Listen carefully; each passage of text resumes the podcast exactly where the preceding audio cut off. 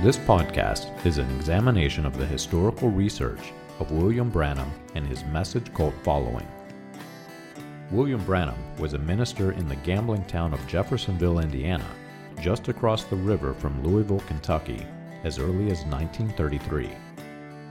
He came in contact with the Reverend Roy E. Davis, an official spokesperson for the 1915 Ku Klux Klan and later Imperial Grand Dragon of the Ku Klux Klan. Davis introduced Branham to the Pentecostal faith and the art of faith healing, which would later be introduced into Branham's stage persona as he took his place among the evangelists in the post World War II healing revival. Branham is credited by some as being a catalyst for the Latter Rain movement and Jim Jones of People's Temple. This podcast is not sympathetic to the views of the Ku Klux Klan that William Branham held, but it is disturbing and warrants research. This podcast is an examination of that research. You can find more about this research and other topics on the website william-branham.org. Join us as we turn back the pages of time and examine the controversial issues of William Branham and his message.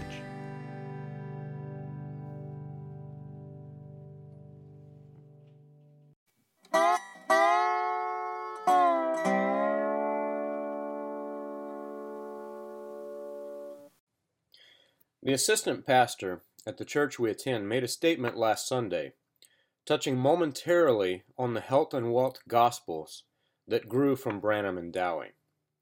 It was only a few words, but yet that statement brought several deep questions when you compare the gospel of divine healing with the gospel of Jesus Christ. Referring to people asking for prayer for family members with terminal illness, he said that he no longer prayed, Jesus heal them. Instead, he asked the family how they wanted him to pray. You see, God is the healer, but he is also the Savior. And the prayers that we lift up in faith to him are answered. He still works miracles today. But are the answers always what we expect? John chapter 11 tells the story of the death of Lazarus. And it's a story often used as an example in the gospel of divine healing. It is the perfect example, the perfect scripture describing Jesus Christ as fully God and fully man. But the gospel of divine healing, is it missing the bigger picture? When Mary and Martha came to Jesus, Lazarus was ill. And Jesus said that this was not a terminal illness, telling the women that this illness does not lead to death. In other words, he was not the one that had a hard case, as many of the faith healers described patients with cancer or multiple sclerosis. But that does not necessarily mean that he was not terminally, terminally ill. Lazarus did, in fact, die from his sickness. But Jesus, being fully God and fully man, knew the outcome before Mary and Martha came to him. And I'm sure that as Lazarus lay there suffering, it must have seemed like Jesus missed the discernment. He was dying, and all around him could see it.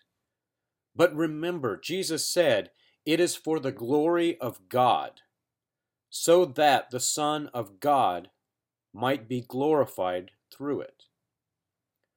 The gospel of divine healing trained people to place their faith in the man on the platform as the one who caused the sickness to flee. While still believing that God gives the healing, many Christians persuaded by this movement become one step distanced from the mediator between God and man. Otherwise, joining in prayer with two or three at home would have satisfied.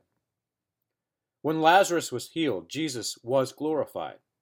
When God heals a person who has traveled from afar to see a divine healer, that healer is glorified. But the focus of this story is not the single man who is suffering, nor was it on the disciples who doubted Jesus' power to heal when they said, Let us also go so that we may die with him. The focus of the story was not even on the almighty power of God through Jesus Christ, who could raise the man. This story is telling us that Christ can raise you and me, no matter how these earthly bodies fade away. Jesus said to her, I am the resurrection of, and the life. In John chapter 11, verses 23, 25 through 27, he said, I am the resurrection and the life. Whoever believes in me, Jesus Christ, yet shall he live and everyone who believes in me shall never die. Do you believe this? She said unto him, Yes, Lord, I believe that you are the Christ, the Son of God, who is coming into the world. That's John chapter 11, 25 through 27. And the ministry for many great names in the gospel of divine healing has bore much different fruit than what this passage describes. Followers of Branham must be- are taught to believe that you must believe in William Branham to inherit your salvation. Reading scriptures similar to this, they associate them with the life and times of another human being, and they feast on those stories in their, in their worship services.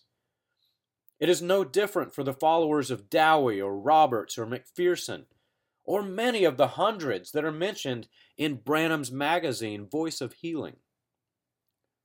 By nature, the gospel of divine healing teaches both faith in faith and faith in the healer who calls on the name of Jesus. Many who have been influenced by this movement falsely believe that they do not receive their healing because their faith was insufficient. Some of the healers, like Branham, reinforced this belief, passing out pamphlets describing how to keep your healing. But as Lazarus lay in the tomb, the people did not believe. Some said, Could not he who opened the eyes of the blind have also kept this man from dying? They did not believe. Lazarus, though he was a good man and a close friend of Jesus, he was destined to become sick. His life, his sickness, his death were to be used as an example to point our hearts and our minds to Jesus Christ.